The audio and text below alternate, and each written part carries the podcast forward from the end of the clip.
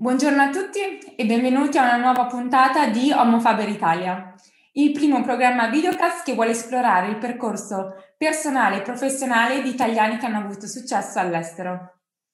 In questo episodio abbiamo l'onore di avere con noi il dottor Davide Ballotta, che eh, lavora a Parigi da 5 anni.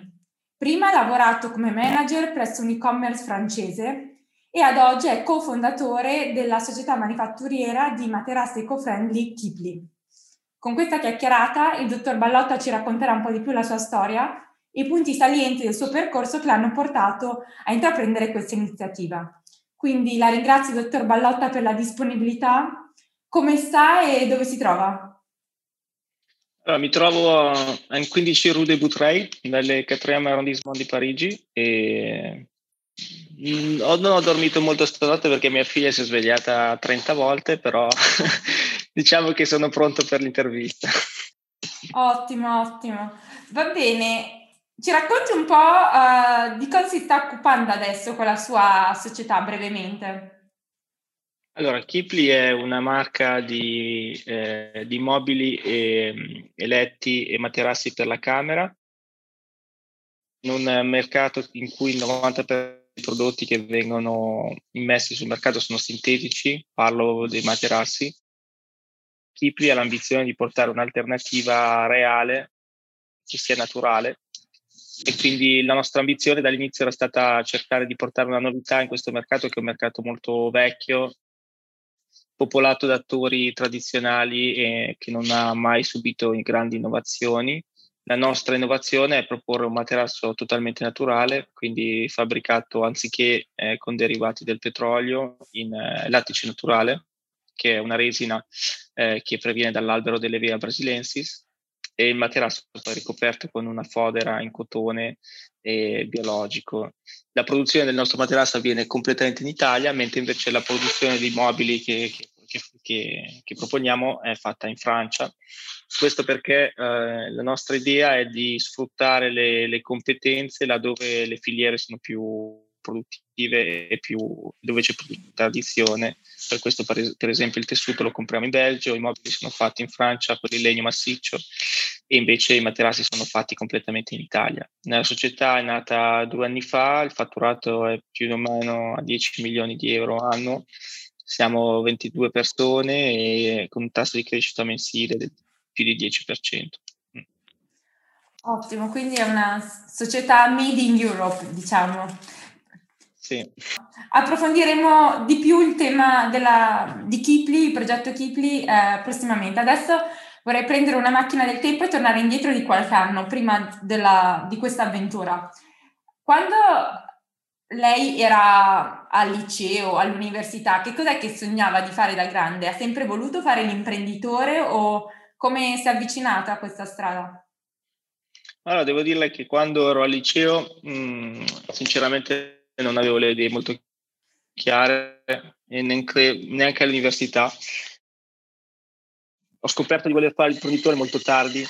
Eh, credo che una delle maggiori ragioni sia il fatto che non, non sono mai venuto a contatto con altri imprenditori e al liceo i miei amici mediamente, eccetera, le aspirazioni non erano assolutamente queste.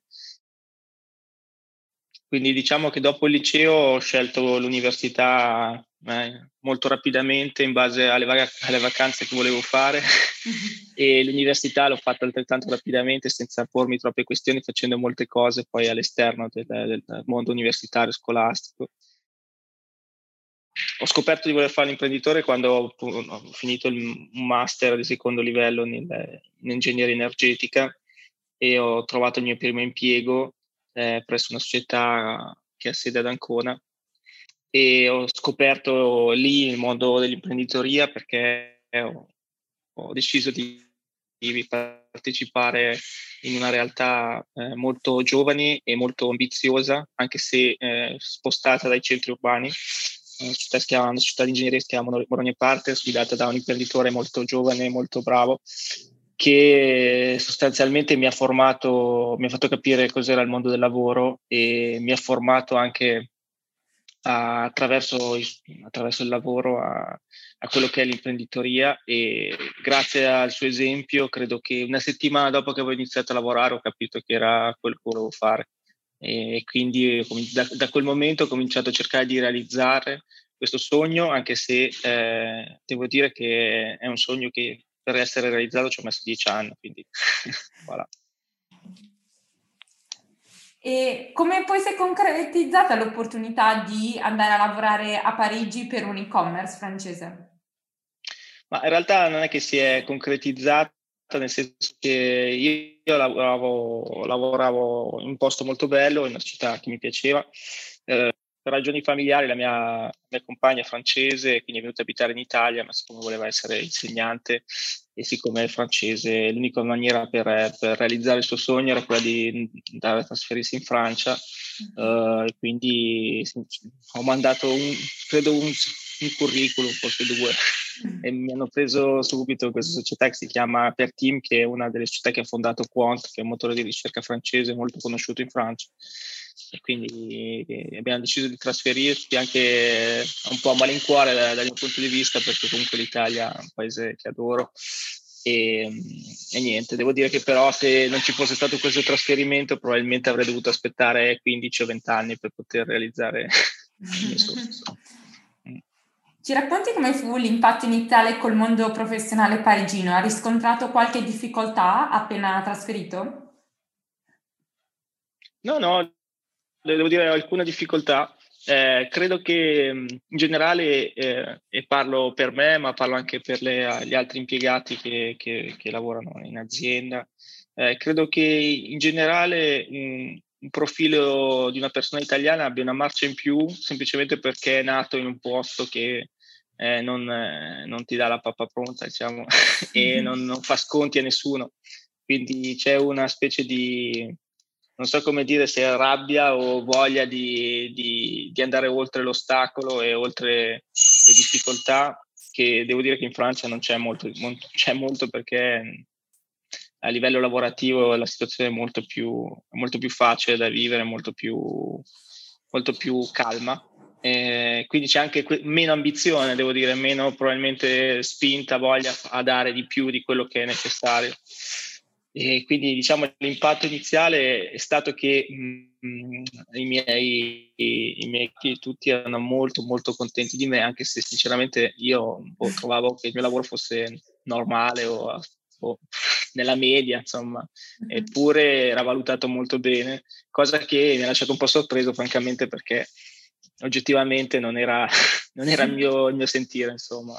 Quindi diciamo un impatto molto soft, molto calmo, non, senza particolari difficoltà. Ottimo. Approfondiamo adesso il suo progetto imprenditoriale Kipli. Vorrei sapere quando è che, cioè un po' già descritto di cosa tratta uh, la sua società, ma vorrei sapere quando è che ha capito che questa idea avrebbe potuto avere del potenziale e quindi da diventare un lavoro a tempo pieno visto che lei già lavorava um, per una società di e-commerce. Com'è nata l'idea? Quando si è accesa la lampadina? Allora, l'idea è nata perché eh, io avevo già provato a lanciare altri progetti, ma non, non eh, li avevo provati a lanciare in Italia e diciamo che uno dei miei progetti era era una marketplace per le lingue, l'avevo lanciato in Italia con un amico, ma in mezzo alle difficoltà mostruose, soprattutto la notte, eccetera. E non aveva, cioè, se aveva funzionato in termini di utilizzatori, non era mai riuscito a generare sufficientemente, sufficientemente denaro perché noi fossimo a tempo pieno. E, sostanzialmente io mi sono reso conto studiando il mercato di materassi, c'era un'opportunità e mio zio aveva una fabbrica di materassi lattici naturale, quindi conoscevo le tecnologie dei materassi perché ne avevo parlato spesso con lui e mi sono accorto che c'erano tantissime marche che si chiamano DNVB, che vuol dire Digital Native Vertical Brand, sono marche che nascono in internet e restano solo in internet, praticamente esistono solo nell'ecosistema virtuale, mm. che proponevano dei materassi sintetici, prodotti mediocri a dei prezzi anche molto elevati e con un, molto successo. Ci sono società come Casper, per esempio negli Stati Uniti, che sono valorizzate quasi un miliardo di, di, dollari, eccetera. E quindi mi sono detto, ma com'è possibile che i consumatori non si rendano conto che tutte queste marche propongono dei prodotti scarsi o mediocri? ci deve essere qualcuno che forse faccia qualcosa diversamente. Quindi la, la, cosa è andata così, sinceramente ho, ho investito 50.000 euro, che erano tutti i miei risparmi, per comprare dei container e farli andare inizialmente nella fabbrica di mio zio. E pro- producendo dei materassi particolari eh, che, di cui il progetto era stato mio zio a farlo. E, e provando a venderli sinceramente su, su, internet. Quindi all'inizio ho lanciato una società in Italia. Nel tempo libero eh, fa, ci spendevo 10 minuti al giorno. E l'obiettivo era vedere se riuscivo a creare qualcosa che mi avrebbe permesso di essere a tempo pieno. E quindi niente, mi sono accorto che rapidamente in un mese o due già il mio stipendio era, era coperto. E quindi ho detto, beh, eh, è l'occasione che, che, aspettavo da tempo e, e soprattutto il progetto mi, mi, mi, appassionava particolarmente perché c'erano diversi elementi che, che mi piacevano. Il primo è l'ecologia, il secondo è il fatto di avere comunque una relazione con la produzione, perché quando lavori nel digitale, sì, è bello, eccetera, però manca un po' l'aspetto reale del, della cosa. E, e poi di, di, poter far lavorare anche tante persone sia in Italia che in, che, che in Francia. E questo mi sembrava insomma, una cosa fattibile. Quindi niente, ho cominciato, mi sono detto niente, adesso devo lanciare in Francia. Ho trovato un altro socio che era uno dei miei colleghi del lavoro che anche lui aveva voglia di, di essere imprenditore, quindi una volta in un salone gli ho parlato, mi ha detto ma Davide questa è una figata, dobbiamo, dobbiamo andare, dobbiamo farlo. Quindi ci siamo licenziati, io avevo due figli all'epoca e comunque licenziarsi non è, non è facile, soprattutto quando insomma, le spese per vivere sono, sono, tante, però credo che non aver mai fatto una scelta così giusta e razionale come in quel momento lì, anche se molte persone avevano più paura di me probabilmente per me. E niente, abbiamo lanciato in Francia, insomma, in pochissimo tempo la cosa ha avuto un successo enorme e, e insomma in due anni adesso siamo più o meno a un milione al, al mese di, di, di fatturato. Complimenti. Ci, ci, racconti qualche episodio, aneddoto particolare del primo anno di Kipling? Ci sono tanti episodi, ma sono tutti episodi di grande sofferenza. eh, vi lascio solo pensare che noi fino a che facevamo 300.000 euro al mese siamo rimasti in due a gestire tutto, servizio clienti, spedizioni, e-commerce, tutto. Quindi c'è stata diciamo, una grande, grande grande dedizione e poi comunque grande eh, c'è tanto sacrificio nel senso che comunque un aneddoto può essere che le prime spedizioni le abbiamo fatte proprio io e mio socio sono materassi che pesano 60 kg e il giovedì prendevamo il furgone e facciamo il giro delle spedizioni a Parigi An- l'abbiamo fatto principalmente per poter capire chi erano i nostri clienti e sono scelte che comunque sono rivelate molto giuste perché anche se insomma, non ho un piacevole ricordo di quei momenti, ma mh, ci ha permesso veramente di capire chi erano i nostri clienti e, e come poter trovarne altri, insomma. E quindi devo dire che gli aneddoti sono tantissimi, ma il filo conduttore, diciamo, è la dedizione e il lavoro faticoso, insomma. Visto che ha citato clienti, ci spieghi un po' chi è il cliente tipo dei vostri materassi? Ma il cliente tipo è un ragazzo giovane tra i 25 e i 45 anni che eh, ha a cuore i temi dell'ecologia, non ha per forza un budget immenso, anche se i nostri materassi sono più cari, ma è semplicemente una persona smart che capisce che comprare un materasso a 700 euro che dura per esempio 7 anni, oppure uno a 900 euro che è naturale e ne dura il doppio, alla fine è, un, è, più, è, più, è più smart, insomma. Quindi sono persone in generale che hanno un'attenzione per l'ecologia e un'attenzione anche al prodotto, eh, non comprano sulla base del nulla, comprano sulla base delle, di informazioni che sono, eh, cercano delle informazioni più trasparenti, cercano di capire come è fatto il prodotto e cercano anche di capirne la provenienza e gli impatti che il prodotto ha. Quindi persone consapevoli, devo dire, come, come tipo di, di clienti. I vostri canali sono solo digitali o avete anche degli store fisici? Allora, eh, il nostro modello mh, mm, comporta dei margini che sono comunque ridotti, quindi non c'è spazio per, il, per la distribuzione al di fuori di quelli che sono i negozi nostri. della marca Kipli. Quindi un negozio che abbiamo aperto in centro Parigi, eh, che abbiamo aperto in aprile. Ne apriremo altri nostri, quindi l'acquisizione dei clienti è fatta solamente attraverso digitale oppure attraverso delle boutique proprietarie. Questo perché i margini non permettono altri tipi di acquisizione, ma un po' la filosofia di un DMVB è quella di proporre un prezzo che è considerato giusto. Quando un prezzo è giusto, diciamo che gli intermediari non possono esistere perché non c'è lo spazio per averli. Eh, quindi quando si dice non ci sono intermediari è che semplicemente non ci sono i margini per avere intermediari. Il mondo dell'imprenditoria è molto competitivo e le statistiche diciamo che non è che siano favorevoli nei confronti degli imprenditori. Vorrei sapere quali sono secondo lei gli aspetti vincenti e unici di Kipli la faranno vincere in questa, in questa sfida. Allora, la, la, prima cosa è che i clienti cercano autenticità e storie che sono vere e tutto quello che Kipri fa e dice è vero. Questo credo che sia una dei, dei principali, le principali forze della, della, nostra marca, al di là, eh, diciamo, a differenza di tante altre marche che hanno bisogno di inventare eh, storie o di inventare marketing per far sì che i loro prodotti siano interessanti per il pubblico. La differenza è che noi semplicemente non abbiamo bisogno di inventarle perché sono tutte vere e quindi credo che questa autenticità credo che porterà, a, porterà ancora più, più lontano Kipli. Il secondo punto di vista è che eh, quando una società supera una certa soglia, che è un po' la soglia vitale, eh, ha più probabilità di riuscire di altre.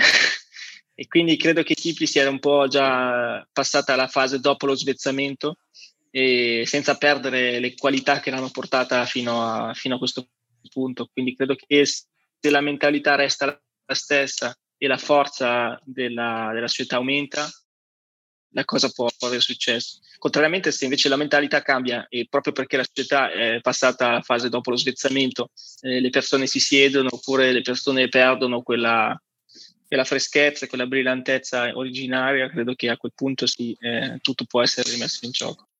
È una questione di mentalità e non solo dei fondatori, ma soprattutto delle persone che lavorano nel progetto. Sì, ho potuto percepire un po' il riferimento al mercato americano, come ha citato prima, di Casper e società simili, che vedo che c'è tanto, tanto, tanto, tanto marketing e sì, non sono certa poi della sostanza anch'io. Comunque, eh, voglio chiederle quali aspetti lei ha riscontrato durante il suo percorso da imprenditore che invece all'epoca che lavorava da dipendente non aveva considerato? Allora, quando si è dipendenti si pensa sempre che l'imprenditore sia qualcuno che guadagna tanti soldi e, e che, che, approfitta un po' di, di, di delle situazioni o, della, o che quando è duro è perché è una persona un po' cattiva, eccetera. Sem- semplicemente mh, credo che ci sia proprio un misleading. Se, se non si diventa imprenditori non, non si capisce questa, questa, questa cosa. E semplicemente quando sei imprenditore hai un'urgenza che è quella di, di, far, di dare lo stipendio a, nel mio caso a, a 25 persone più tutte le persone che sono nella filiera, questa urgenza non ti fa dormire la notte e questa urgenza è l'urgenza numero uno di tutte. Quindi molto spesso questa urgenza, soprattutto nei momenti critici, eh, fa passare in secondo piano magari delle cose che, che per gli altri sono, sono molto più urgenti o normali, eccetera. Quindi alcuni comportamenti possono essere mal interpretati o possono essere, bah, essere non capiti semplicemente. Io tante volte eh, quando ho fondato Kipli mi sono reso conto di quando ero eh, impiegato o dipendente, di come alcune volte giudicavo in modo troppo sommario eh, dei comportamenti e delle reazioni de, de la, del proprietario della mia azienda. E no, sinceramente non, non, non, riuscivo a mettermi nei suoi panni. Molto spesso si dice eh, avere la capacità di mettersi nei panni delle altre persone. Sp- penso che molto spesso non ci sia questa capacità o questa educazione anche in Italia di, di mettersi nelle panni dell'imprenditore che di fatto è una persona molto sola, è una persona che comunque deve gestire delle pressioni immense e è una persona che spesso la notte non ci dorme quando le cose non vanno nel verso giusto, mentre tutti gli altri normalmente dormono. Quindi, insomma, è una, è una cosa particolare. Sono contento di essere stato impiegato prima di stato imprenditore per poter cercare di mettermi io nei panni poi di chi lavora per me. Insomma. Ottimo. Mi piacerebbe adesso passare al tema dei momenti significativi del suo percorso imprenditoriale o professionale. Vorrei che mi raccontassi due momenti chiave. Il primo, qual è il momento ma- che è stato di maggiore orgoglio per la sua carriera fino adesso? E il secondo invece, qual è stata l'esperienza o il momento dove ha riscontrato le maggiori difficoltà e poi come le ha, diciamo, risolte? Allora, credo che la cosa che mi ha reso più orgoglioso sia stato quando sono, ho deciso di licenziarmi da, dal posto che avevo a Parigi, che comunque era un posto molto, c'era un posto importante e comunque garantiva sicurezza e prosperità a, a mia famiglia. E credo che quello mi ha reso veramente orgoglioso anche poi perché riuscito, ho fatto la scelta giusta, insomma. E, e credo che questo coraggio a volte può mancare e sia veramente un peccato perché molto spesso ci sono dei, poi delle, delle cose che non tornano più indietro, delle scelte che purtroppo o si fanno in un certo momento o non si fanno. Sono orgoglioso di averla fatta questa scelta. Il momento di maggiore difficoltà ce ne sono stati tanti, tanti, ancora ce ne saranno altri. Credo che un momento di difficoltà molto forte è stato quando c'è stato l'inizio del lockdown. Ah semplicemente perché eh, oltre diciamo, il fatto che c'era il lockdown, quindi già a livello familiare c'era una pressione dovuta al nuovo tipo di organizzazione, eh, c'erano un numero di incognite da gestire incredibili. Tra l'altro noi avevamo scelto di aprire la boutique proprio uh, a dicembre, quindi perfetto il timing, dovevamo aprirla proprio a marzo quando c'è stato il lockdown. E, e niente, quindi credo che la, una difficoltà molto forte sia stata in quel momento gestire un numero di variabili in, enorme e non assolutamente sotto controllo. Quindi accettare che la situazione fosse completamente fuori controllo e ogni giorno cercare di farla evolvere piano piano verso qualcosa che ritrovare una certa normalità che fosse la normalità dei trasporti, la normalità delle consegne, la, la normalità delle vendite, la normalità eh, del lavoro, della gestione del, del, del telelavoro. Eh, credo che quello sia stato uno dei momenti più, più difficili e um, ce ne sono stati molti altri, devo dire la verità, però quello in particolare, soprattutto la prima settimana, è stato veramente tosto. Passiamo a parlare invece a consigli e riflessioni personali che lei ha che potrebbero essere interessanti per uh, il nostro pubblico di giovani. Guardando la sua carriera fino adesso, c'è qualcosa del suo percorso che se potesse vorrebbe poter cambiare? No, sinceramente non ho questo... No, non, non cambierei nulla, semplicemente forse eh, cambiare magari la, un po' della mia, della mia adolescenza o, o del percorso universitario cercando di avere più focus sul, su quello che una persona vuole realizzare successivamente, anche se devo dire che questo non focus che nel mio caso c'è stato, assolutamente non focus, in realtà mi ha permesso, uh, mi ha permesso di capire forse molto più rapidamente che volevo essere imprenditore, perché giustamente forse non avevo quel focus eh, su una professione o su una cosa specifica. Eh, durante, le, durante l'università ho passato un anno in Perù a lavorare, eh, diciamo, tagliando diciamo, il percorso universitario per un anno, eh, lavorando in qualcosa che non c'entrava assolutamente nulla né con il mio percorso universitario né con nient'altro. Eh, sono stato professore. Eh, questa, per esempio, questa esperienza che, che la trovo non focus eh, totalmente e, per esempio, non ha nessuna attinenza col mio percorso lavorativo, eppure una delle, delle, credo che sia una delle esperienze chiave che mi ha permesso comunque di, di aumentare sia la stima verso me stesso, sia che la mia fiducia verso me stesso.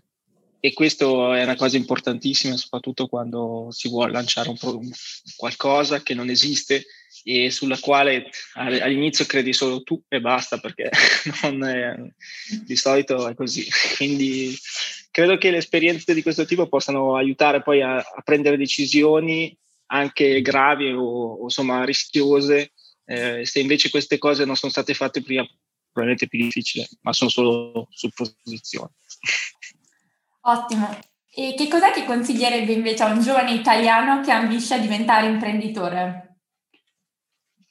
Eh, gli consiglierei di, di lavorare prima, quindi non di farlo subito, di lavorare mm. e di lavorare tanto e poi di avere tanta, tanta pazienza. La pazienza secondo me è proprio la, è la chiave del, del, poter fare qualcosa. Molto spesso si, si è abituati ad avere risultati subito, niente di più falso nel, nel mondo del, dell'imprenditoria, soprattutto quando si è all'inizio. Bisogna veramente avere tanto coraggio, tanta certezza eh, nelle cose che si stanno facendo e tanta, tanta pazienza, perché i risultati eh, quando arrivano, arrivano dopo mesi e mesi di lavoro a vuoto, eh, sul quale solo tu eh, credi e sul, sul, quale solo tu sai se ha un senso o no. E credo che sia questo lo scoglio più difficile perché si può immaginare che il risultato possa arrivare in tempi rapidi. Tempo rapido non esiste, secondo me, quindi bisogna avere tanta, tanta perseveranza e pazienza. Sì, questa riflessione è stata citata anche da un altro ospite che è venuto nel programma, quindi sì, è difficile avere pazienza per un giovane, sottoscritta inclusa, quindi sì, normale. è normale, insomma, e poi comunque sarebbe meglio se i risultati arrivano subito, bisogna, bisogna non avere troppa pazienza, ma un po' di pazienza bisogna averla e e soprattutto perseveranza, quindi lavorare tanto quando non ci sono i frutti davanti, diciamo che è una cosa non è, che, non è facile. Insomma. Certo. E che cos'è che avrebbe voluto sapere a vent'anni sul mondo del lavoro e dell'imprenditoria che ha imparato adesso, oltre ad avere pazienza? Eh, tante volte mi è stato detto non puoi scegliere un lavoro a caso perché lo farai per troppo tempo della tua vita. Tante volte ho risposto sì, ma sì, ma poi vediamo, eccetera. In realtà credo che questa sia la cosa più vera in assoluto, che credo che uno dei driver è, è, sia per forza di cose la passione. Nel mio caso è la passione, ad esempio io quando vengo a lavoro eh, ci vengo volentieri oggi e in generale eh, ho sempre fatto delle cose che mi hanno appassionato. Appena questa cosa della passione veniva meno, eh, diventavo uno zombie vivente, qualsiasi fosse il mio salario, qualsiasi fosse le mie mansioni. Credo che bisogna stare attaccati alle passioni e credo che il lavoro debba comunque corrispondere in maniera il più possibile vicina alle proprie aspirazioni, per il semplice motivo che il tempo che viene investito è troppo per poter uh-huh. sopportare qualcosa di diverso. Uh-huh. E quindi credo che, che questo sia veramente, sia veramente la cosa che avrei voluto sapere a vent'anni per poter orientare le mie scelte o capirlo subito mi avrebbe aiutato molto. Ottimo. Pensiamo un po' al futuro di Kipli. Qual è la sua ambizione per i prossimi 5-10 anni per la vostra società? Nostro, la nostra ambizione è proporre è quella di proporre mm, un'alternativa per tutta la casa che sia naturale, quindi eh, combattere l'inquinamento degli interni proponendo una gamma completa che oggi diciamo per Kipli si ferma alla camera, ma attraverso altre marche che possano proporre delle alternative diverse per tutti i mobili della casa e corrispondere a quella che è una volontà, credo, di sempre più persone, che è quella di, di rispettarsi di più e di vivere in ambienti più sani e eh, di consumare prodotti che siano più durevoli e più, e più naturali ecologici. Bello. Siamo quasi in conclusione e vorrei concludere con una domanda bonus. Ci descrivi un suo tratto tipicamente italiano che nonostante l'esperienza francese ancora non ha perso? Ah, sicuramente eh, le arrabbiature, non so come dire, non so se è un tratto italiano, però delle arrabbiature un po' che si manifestano in modo eh, esplosivo o molto che si sentono, insomma, non delle cose. e, e, se no, credo anche una certa, eh, una certa, come dire in italiano, essere diretti Mm. eh, parlare in modo molto diretto, mentre invece eh, in generale anche il mio socio, per esempio, che è francese, c'è un modo di dire le cose che è molto, molto più, che passa attraverso molti più strati, diciamo. Credo che, non so se sono associati al mio carattere o al fatto che sia italiano, in ogni caso sono, sono due tratti che, che, che io riconduco a, al mio essere italiano. Benissimo, dottor Ballotta. A nome di Omofober Italia la ringrazio per uh, aver raccontato la, sua storia con noi. Uh, voglio solo sottolineare i punti più significativi della nostra conversazione, che penso possano essere utili per i giovani imprenditori o che stanno pensando ad affrontare un percorso imprenditoriale. Innanzitutto bisogna avere passione, bisogna avere tanto, tanta dedizione e pensare che si lavorerà duramente e avere anche tanta pazienza. Insomma, questi sono un po' gli ingredienti della ricetta magari per diventare un imprenditore di successo come lei. Quindi a nome di Homofaber Italia la ringrazio ancora per la disponibilità e vi aspettiamo al prossimo episodio. Ciao. Ciao, grazie.